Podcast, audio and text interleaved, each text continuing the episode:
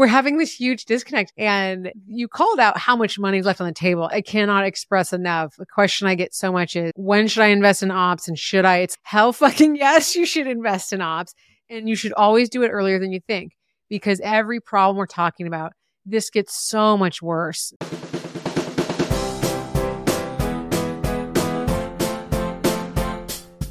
You're listening to Oh Shit, I'm the Boss Now with your host, Jackie Koch, the podcast with all the tips and tools to help you succeed when all of a sudden you have the realization that you're the one in charge.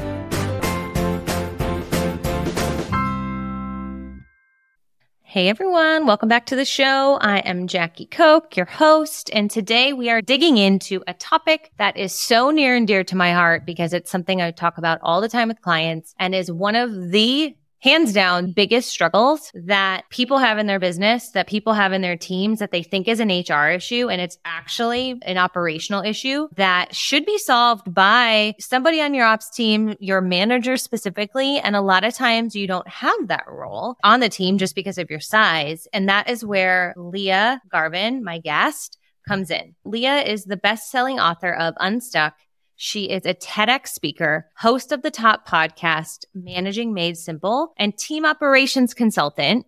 And she's worked with teams and she has experience leading team operations across Google, Microsoft, Apple, and Bank of America. As the founder of the Workplace Reframe business consulting firm, Lia uses the lens of disruption without destruction to equip innovative organizations of any size and industry with the tools to cultivate inclusive, motivated, high performing teams that results in higher retention, more efficiency, and better business results. I am so excited because today we talk all about team operations what team operations is. And she talks about the six critical aspects of team operations that you need to have in your business so that your teams know how they do work. And how you do work is not an HR issue. It is a fundamental operations issue. So I'm so excited for us to dive in. Lia, welcome to the show. I'm so glad that you're here. Thank you so much. So excited to be here. I'm so excited that we finally are recording and that we finally got to meet.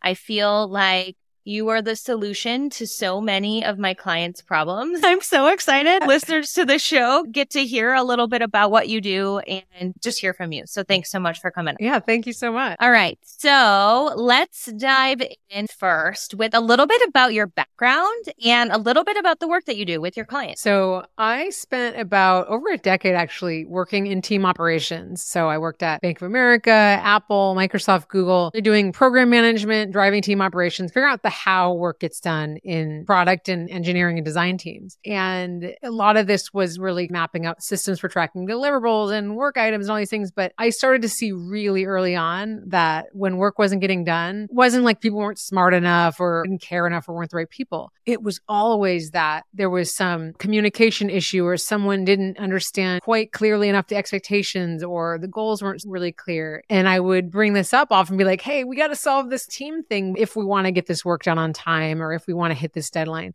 And I'd often get feedback like, Hey, let's focus on the work stuff first and people stuff later. Or, Oh, you talk about people like, shouldn't you go into HR? And I was like, well, I see this to be how work gets done, frankly. And so I started to do this kind of work in my corporate jobs. I started doing coaching and mentoring and really helping other teams I wasn't even working with running workshops and stuff like that for them to understand how to approach some of these things. But I wanted to do this full time and at scale. So I decided to leave that world behind and launched my business um, over a year ago to be able to support smaller companies, teams that don't have some of the support around manager development, around team operations, around understanding how to simplify the way work gets done so that small businesses can scale as well. Speaking as somebody who's been in HR for a very long time, nothing is more frustrating than when a leader comes to me and says, Can you help us fix how we're working together? And I'm like, No, that is your job. Everybody thinks it's like an HR job. And it's like, No, that is not our job. We're not actually qualified to do that because we don't know what the fuck you're even working on? Like, how are we going to solve this problem for you? So there is this gray area, I feel like, and that's where you really come in and shine and thrive is that gray area between the work that needs to happen and the people doing it. And I know for certain that this is going to be an entire function I think, soon. And kudos to you for being on the forefront of that because it's such a problem. Yeah. You say the word people, be like, oh, it must be. I think we now know at work that listening to people, coaching, these things are skills that are just good leadership skills. So this is also what I try to remind managers and business owners of is, hey, you got to invest on some of these wrongly called soft skills because they're hard, but these leadership skills, fold them into how we work so that people understand what's going on in your company and your team. So often you'll hear and you'll see HR is not your friend. Don't go to HR. HR is useless. I mean, everywhere. Nobody thinks HR is helpful until they're struggling to work with their team members, right? I think part of it's because we don't do this thing. Team operations is not what we're trained to do. And so what'll happen is somebody will come to me. This has happened so many times this year. Like an employee will come to me and they're having an issue. And my response is, Have you talked to them? I'm always coaching them to go solve it on their team, on their own as a manager. And I'll be like, Have you tried implementing doing this or that? Have you tried doing this? And I'm like giving them operational suggestions, but often it's not even good suggestions because I don't know what they're working on, especially because I'm a consultant. When I was in house at my last startup, I was in every Slack I sat behind the sales team. Like I knew what was going on and I feel like I'm smart enough about business to be able to help. But oftentimes like HR is not going to be able to support those things. So what you do is so critical. So a great place that I'd love to start is what advice do you have for somebody listening to the show who's like, how do I even assess if how my team is working together is good? Where do I even start with this assessment? Unfortunately, it's looking at where there are inefficiencies or things feel like slower than they need to be, harder than they need to be. I know you do an audit with folks when you get started. Mm-hmm. I do a really similar thing is like, let's look across these areas that are often or continually sticking points on teams. And these are the six areas that I then focus on when I work with teams specifically. So if you start with onboarding, like where are things confusing? Where do you feel like, hey, it's the end of month one and I didn't get what I wanted to see? And that team member are they doing the right things? So we look at onboarding, priorities, expectations, delegating decisions, work tracking, and then performance. And these are the different areas that I'll ask questions around like, where do you feel like you're repeating yourself a lot? Where do you feel like mm-hmm. decisions are being reopened? What do you feel like seems really easy in your mind, but people are just getting stuck around on the team. And this starts to show me where more clarity is really needed, basically. I love to frame it as we want to create more clarity, simplicity, and accountability. That's the goal, not process for process sake, not complexity, not slowing things down. When we have clarity and simplicity, then we can have accountability not as blame and punishment, but as people really being proactive and really owning, okay, this is the work that I'm doing. I'm going to come with solutions, not just problems. And that's where we know how to get started is where there's some little inefficiencies and really do you and then your teams feel most frustrated. And then those start to pinpoint exactly where you can start figuring it out. Are there commonalities? I know you work with clients across all different industries, so I imagine the answer is it depends, but I'll have you answer it. Are there common issues that you see come up? Obviously, the new hire onboarding, the setting priorities, like all of those things you talked about. But are there any super common issues or red flag, yellow flags? Yeah. Like if this is happening, this is probably why. Yeah. So I would say there's so many more similarities than teams or industries give themselves credit for because we're talking about people here. And I'm guessing you find the same in your work working across all different kinds of companies is I work with med spas and they have similar issues than a marketing and design company has, right? Because we're dealing with people. And so one of the biggest flags I would say that first business owners and founders can start recognizing is am I expecting people to read my mind? Am I thinking that, hey, it's really clear to me. I know what it looks like. This is how long it should take. This is what's included in that task. This is when it's done. And starting to get frustrated because it's not happening in the way that you thought it should. So I think that's one that really can happen in any kind of company. This is one of the biggest things I work to address in teams is that business owner or founder feeling like they're the only person really thinking about growing the business and it creates so much pressure and stress and sleepless nights and vacations where you're glued to your phone and eating lunch at your desk because you're constantly thinking about this. And you look at your employees and you're like, they just got a free ride here. Like they come collect a paycheck. I'm making sure that they have a paycheck next month and it can create a lot of stress a little bit of resentment for team members and not even giving your team members credit that like, hey, they could fully be helping grow the business if they knew that was part of your expectations of them. Yeah. Or even how to do it. How do you enroll them and incentivize them to help you and that it is a part of their job? So many things you can do there. Yeah. And this is what I call this trifecta of if you want your team members to help you grow your business, you have to connect the dots between priorities expectations and performance. So it's exactly what you just said. You have to know here's where we're going, here's our goals, and they have to be clear, measurable. They can't just be like save the world. So like we're going to double our revenue next year. So that's priority. And then you say expectations. Here's how your role connects to that. So if you're working on customer service or social media or copywriting or equipment repair, whatever it is, and then we evaluate people based on that. So we say, Hey, given this is the goal that we're moving towards the company, the priority, these are the expectations of you. Did we hit that? Where are we? And then we measure performance relative to that. But I think where we often fall short, and I know it was a huge issue in the corporate world, I'm seeing it also in small businesses, priorities are very disconnected from individual work. And it's like, yeah.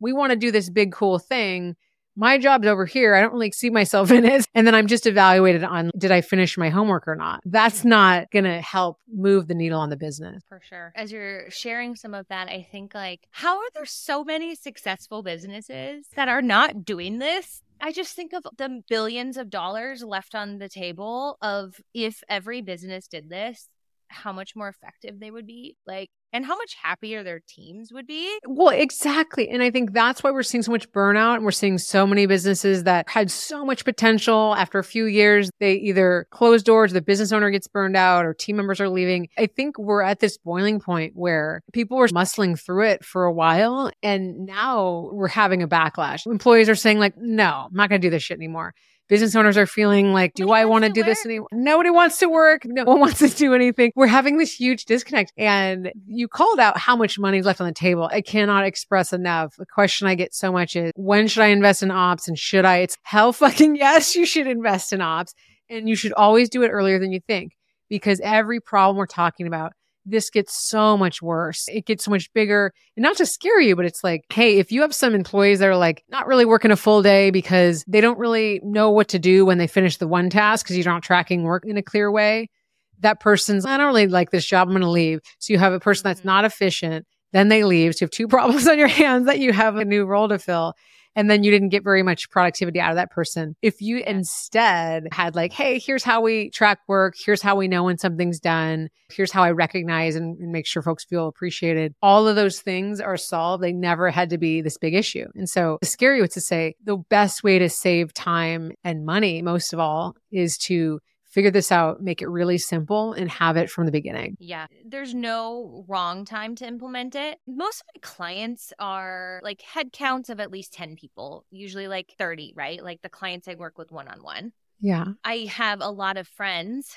who are entrepreneurs. I get asked to speak at different entrepreneurship events and stuff. And it's oftentimes when somebody is hiring, it's just them and they're like at max and they're like, I need to hire some help. And they're told by mentors to hire an assistant. And I am not trying to throw shade at assistants or VAs. Like, I think they're very helpful. But I think the first thing you need to do is set up your operation and figure out how to do work so that you can onboard somebody efficiently. So I guess my question to you is Are there different things that you would recommend if listeners to the show find themselves in either one of those camps? One, I'm just starting to bring on some freelancers and I need some help. Or maybe they're on the other camp of I have a team of 10 people, is there different things you'd recommend each of those do? I think the scale that I would do it at. And so I recommend for any size team to figure out the fundamentals of those six areas I talked about. And that's my signature system that I call the ops playbook. And I do create the playbook plus implementation support. And so I do this for teams with at least three or four employees because frankly, you don't have any idea how you would be as a manager until you're actually managing people and you realize, oh shit, this is harder than I thought, which is the context of the show. So once you have a team, you have a few folks, that's where I would really start to map that out because what we do with the ops playbook is figure out what do you want to delegate? How do you know what that is? What is the expectations around that? We talked about onboarding. What are the priorities? What are the expectations? So when you have anybody on your team, you want to have this figured out. Now, for larger business and, and, folks, especially over 10, now you maybe have managers. And so you're managing managers, or maybe that's more when you have closer to 20 or 30, whatever. But as you get bigger, you want to be thinking about, okay, are these systems scalable? So for a company under 10, you might find with something like work tracking. Yeah, it works to do it in a Google Sheet or a Trello board or Smart Sheets. So whatever you're using. But if you get bigger, once you're over 10, you got to be thinking of dependencies, right? And so now you need to figure out how is what I'm doing scaling? And that's where you get so much of that cost savings. So a lot of the work that I do with companies that are larger, that once we have this playbook mapping out, really what are our lightweight processes and kind of ways of operating across those six dimensions? When I'm implementing that on the team, team, I'm doing a lot of work with those managers because they're going to actually be the ones holding folks accountable. So we have a lot of conversations around building alignment. Like, hey, we don't want to have one manager that doesn't really care if you do this thing and the other one that does. And then you have like, oh, don't go to Sarah. She holds you accountable to shit. Don't go to her.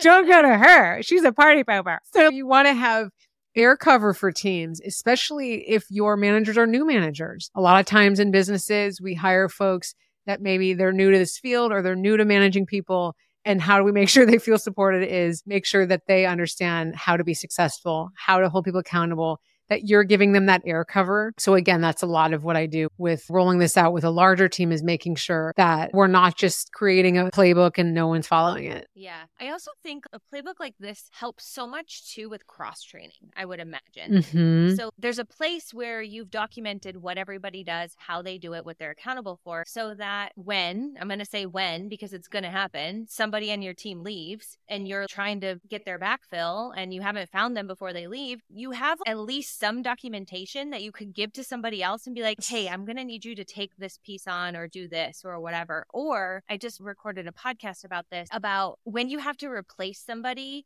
but you can't fire them until you know that you have a backfill for them. And like confidential searching, which I have so many strong opinions on why it's terrible, the best way to help you so that you don't have to do that is to do cross training so that you can start to have other people pick up some of the slack. And I feel like this is such an understated reason of doing this as well is like the cross training and the ability to cross train. Absolutely. And in that cross training, what I love about that is it gets more collective buy in in the company. When you feel like I do this task and I don't really know what anybody else does and I don't really care and it doesn't relate to me, you will start to look at it as more transactional, most likely. Mm-hmm.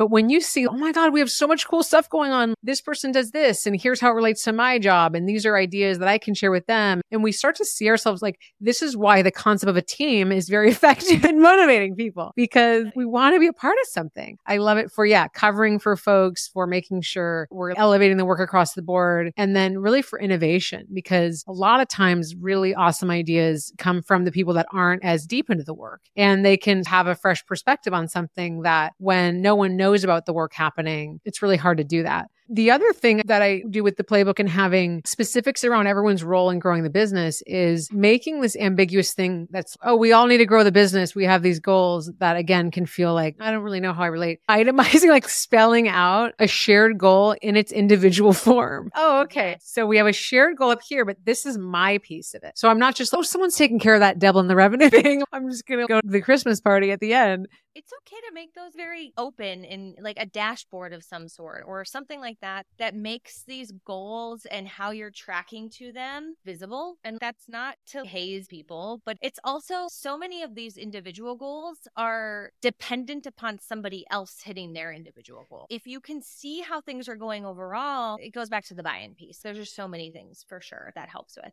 the topic of dashboards, are there any recommended tools or systems that you think businesses should have? I'm curious if you have any recommendations that you really think are critical. I would say until you're a certain size, I think really keeping it as simple as you can. And so I would say, but that does not mean, oh, writing it on this post it, that's real simple. I don't mean that or email. So I would say it is to have whatever tech you want to use. It has to be someplace that we all can see it. Like you said, so there's shared accountability, that it's easy. So transparency, it's easy to change status. Where are we at with stuff? That it's solving enough that we don't have to have a million systems for stuff. So that's why work tracking, I like that to solve two problems. I like to say, what's the status of something? And then what's the capacity of team members? And so yeah. that's going to show us a good amount of things and then a tool that also like you can use to be having discussions about where things are at. So like a tool falls short or falls flat when we ask people to enter stuff into it and then we never look at it again. And that is a very real problem that many teams have. And we, oh, we can't use that. It hasn't been updated in weeks. So if you're using Asana or ClickUp or something like that to track tasks, run your weekly stand up out of ClickUp and show it and show like, hey, we look at this on Mondays. That starts to plant that seed that we're going to come back to this. I guess it would be transparency, simplicity, and accountability. Again, if we don't come back to the tool, if we don't show that we're always looking at it, a lot of times not throwing shade again, but it's the business owner that actually hates the tool the most. And they're like, oh, I don't want to look at that. When I worked in design teams, it was the creative director that was like, what? Like we're tracking work stop. And I was like, yeah, we are because we work in a product team in a trillion dollar company. So don't sabotage the fact that I think a lot of times your team members, they want that clarity. They want to see it. They want to show you that they finished something. So if we're like, oh, I don't want to look at such a boring tool. I just want to go do the fun stuff. You're actually inadvertently creating a culture where we don't really know how to demonstrate where we're at with things because it seems like you don't want to be bothered by it.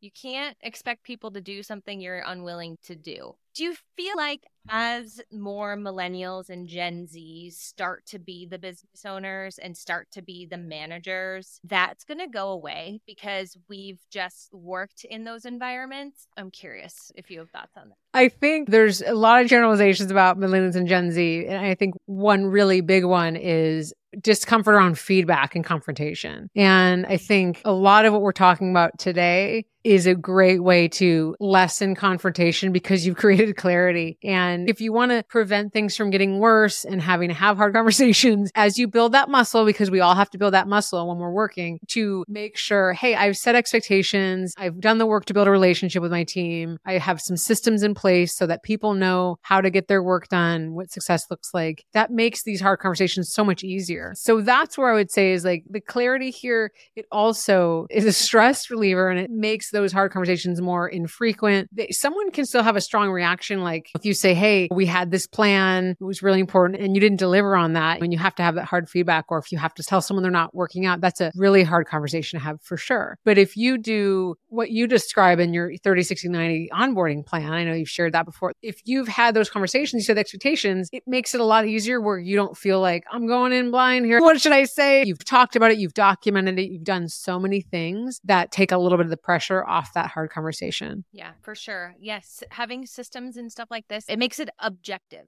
How feedback should always be about. And so this mm-hmm. is my real life hack for delivering feedback is before we deliver feedback, we ask, have I set expectations?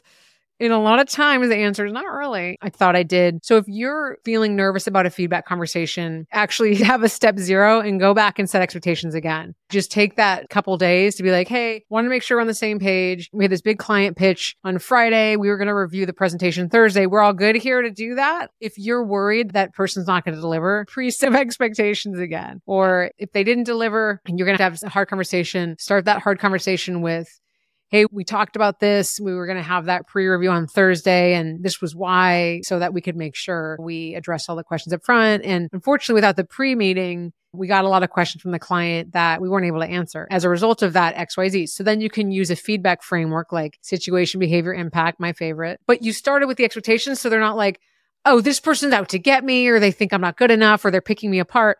No, you talk about the expectation was this Thursday meeting. This is what we're talking about the lack of this Thursday meeting. It's only about that. It's not about you. Yeah.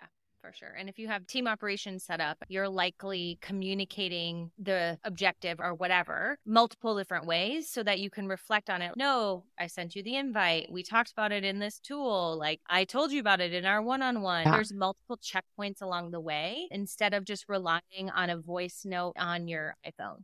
There's no way to know that you were clear. There's so many what ifs that could happen with that. Lia, I was so great having you on the show. I would love to know selfishly when I'm working with clients that I see are struggling with team operations, how can I send them to you? And if listeners to the show are like, oh, I really need her to come in and help us, tell us how they can work with you. Yes. My ops playbook, as I mentioned, is really my signature program that gives you this system for feeling like, okay, everybody's clear and I can be saving time and money every single month. And so for business owners, we save an average of 30 hours a month right out of the gate because we're making sure meetings are clear. People aren't doing duplication of efforts. We've talked about onboarding. So all of these little adjustments, this saves you money immediately. And so if you want to learn about the ops playbook, head to my website liagarvin.com. That's L I A G A R V I N. And you can set up a free scale up strategy call where we'll dive into the specifics of your business and give you a few strategies right out of the gate that you can try to see, okay, so this is going to get me somewhere. And then the ops playbook program is I create a team operations playbook for your team and then support you in implementing it for three months. So no extra work for you. You really get that support you need so that by the end of it, everything is there's an owner, it's humming along and you're rolling with it. The implementation piece is the most important thing.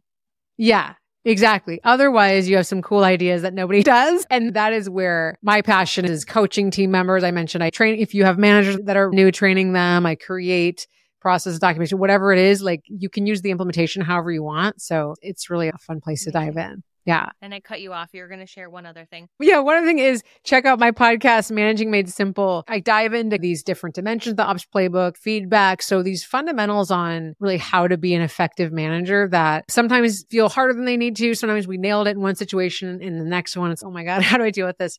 So Managing Made Simple is a podcast where I share tools, tips, resources, and stories about how to be a better manager. Awesome. Thank you so much for coming on the show. I know listeners are going to definitely grab a lot of nuggets. And I'm so grateful that we have met and I'm excited to continue our relationship as well. Me too. Thank you again for having me on the show. This was awesome. awesome.